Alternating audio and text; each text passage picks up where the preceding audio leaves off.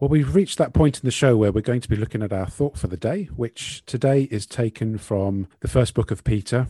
That's 1 Peter chapter 1 verses 3 to 9. And it says this: Blessed be the God and Father of our Lord Jesus Christ, who according to his abundant mercy has begotten us again to a living hope through the resurrection of Jesus Christ from the dead, to an inheritance incorruptible and undefiled, and that does not fade away, reserved in heaven for you who are kept by the power of God through faith for salvation, ready to be revealed in the last time. In this you greatly rejoice, though now for a little while, if need be, you have been grieved by various trials, that in the genuineness of your faith, being much more precious than gold that perishes, through it is tested by fire, may be found to praise, honour, and glory at the revelation of Jesus Christ, whom having not seen you love, though now you do not see him, yet believing, you rejoice with joy inexpressible and full of glory receiving the end of your faith, the salvation of your souls. Well, I was thinking there's so much in this scripture from 1 Peter that it's almost impossible to cover it all. But there's a couple of sentences which I think kind of explain a lot about the Christian faith quite early on in there. And it goes from verse 3, where it says, In his great mercy, he has given us new birth into a living hope through the resurrection of Jesus Christ from the dead. And we talk about being born again. In fact, I'll tell you a little story actually. About three years ago, I was in Uganda with my family and my oldest son, and we met a young lady named Harriet at the time, I think my son was 40 and Harriet was probably about 12. And she turned to, to my son and said, Are you a born again? He was quite surprised at the directness in different cultures, people can be more direct about things than they are in the UK. And it caught him off guard. But this is a term that we often sort of struggle with in Christianity in this country. But it's right here. It says, In his great mercy, has given us new birth into a living hope through the resurrection of Jesus Christ from the dead. So, in other words, it's talking about the fact that Jesus beat sin and death. He was resurrected. And because of our faith in him, we are spiritually reborn. It then goes on to say that we're born into an inheritance that will never perish, spoil, or fade.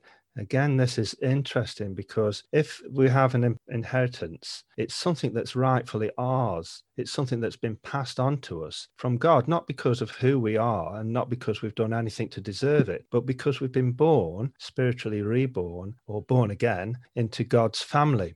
This is what happens when we decide to acknowledge Jesus Christ as our Lord and Savior. You are spiritually born again into a new family, which is a spiritual family, and with God as your Father. So, in other words, we have this inheritance that will never perish or spoil or fade. It's talking about eternal life. There's no point in receiving an inheritance that's going to last forever if you are not going to last forever and not going to be around to enjoy it. And it's also talking about where that inheritance is. And quite often people say, you know, where does it speak about heaven in the Bible? Well, this is one of the places. It says that your inheritance is kept for you in heaven and it will last forever. It also says that because of your faith, you're shielded by God's power until a certain time, which is when salvation will be seen by everyone in the world.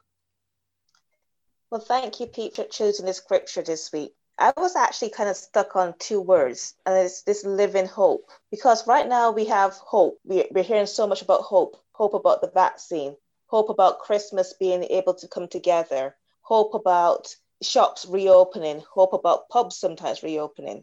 I was wondering what is hope? Because hope, as defined by the dictionary, is a feeling of an expectation, a desire for a particular thing to happen.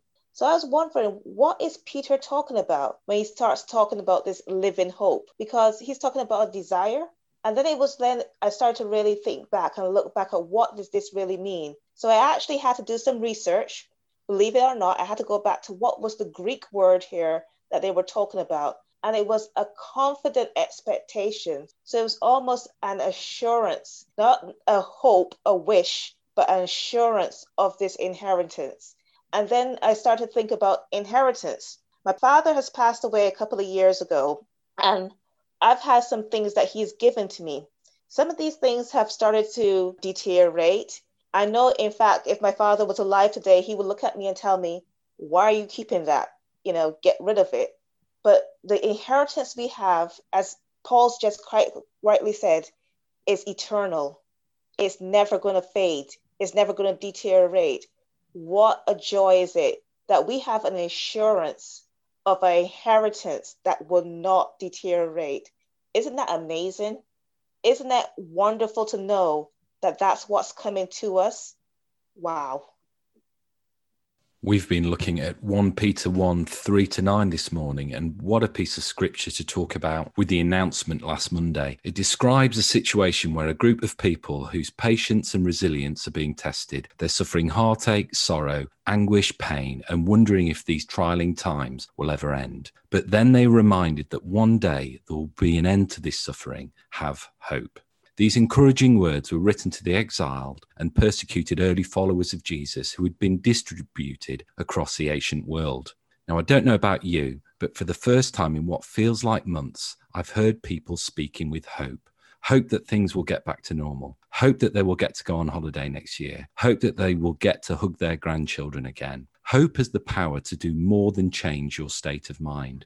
Medical science has demonstrated that if a person still has hope, they can withstand almost limitless hardships.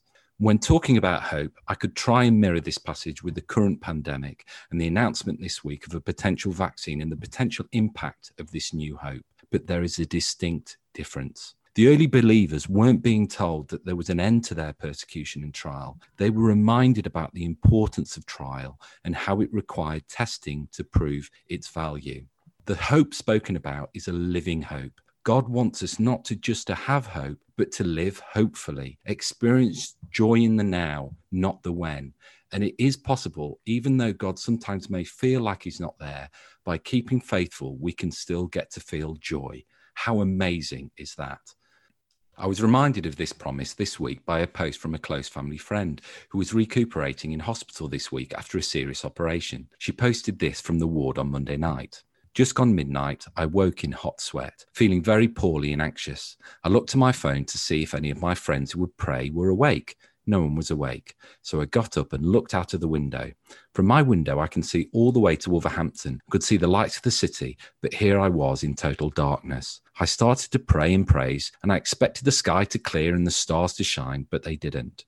I checked my phone again, and Jesus said, Put your phone down. I'm with you in this dark pit. He reminded me that because he was with me, I had his light. And in that moment of feeling totally alone, I had everything I needed because he was with me. Peter's words of encouragement still apply today. Hope and joy can still be found through our faith in Christ. She went on to say this In the dark of the night, in the deepest pit where you find yourself alone, Jesus can reach in. He is so much more than a prophet or a swear word. He is the risen Lord, and in him we can know true peace, joy, hope, and the most precious gift of all, the promise of eternal life. So, this morning, if you're feeling hopeful of the future, I pray you continue to live with hope. Or maybe today, you still don't have faith in an end to this current pandemic and feel stuck in a hopeless situation. I cannot guarantee that God will take that trial from you, but He does promise you a living hope where, despite your situation, joy can still exist. So this morning we've been looking at 1 Peter chapter 1 verses 3 to 9 and these verses are really full of hope and they also offer us an open invitation to that hope of receiving eternal life. There are so many promises around us at the moment that try to offer us uh, a better way to live, maybe being more self conscious or mindful. This whole mindfulness thing is becoming quite a thing, being mindful of yourself, a higher state of being. I don't know if you remember the advert with the slogan release the goddess within you i know jamie you probably remember the you probably do that every saturday night on the dance floor releasing the goddess within you perhaps um, but there's there's also promises of supernatural communication with the spirit world and and these kinds of things. But here in the in the scripture, the apostle Peter is reminding us that there is an assurance, just as Pamela mentioned earlier, a sure, confident hope of an inheritance, a far greater thing waiting for us in heaven. This internal inheritance is for those of us who are willing to acknowledge our own sin, and that is the rejection of God in our lives, and accept and believe in Jesus, in his death and resurrection for us. And Peter describes it as a living hope through the resurrection of Jesus. It's not a static one time hope, it's a living daily hope for each one of us to grab out and grab hold of. Preacher Charles Spurgeon, you may have heard of him, he was preaching in 1889, and he puts it like this He says, Our friends have come as far as that first verse of our Lord's invitation Come unto me, all ye that labor and are heavy laden, and I will give you rest. And they have a measure of that rest, which comes of pardoned sin and confidence in Jesus. The pity is they have not advanced to his next word of exhortation Take my yoke upon you and learn of me, and ye shall find rest unto your souls. This is a rest discovered and enjoyed through willing service. Ye shall find rest unto your souls. Many people are saved in one sense, but in another sense they are seeking salvation. Oh, that we might come to be saved in every sense. May salvation be ours in the broadest, widest, deepest, highest meaning of that blessed word. May we not only be saved from, but saved to. Saved from sin that makes us safe, saved to holiness that makes us happy. This is a hope to hold on to in troubling times. There's not only a way to salvation through Jesus, but an incredibly abundant life to come if we are willing to seek after it.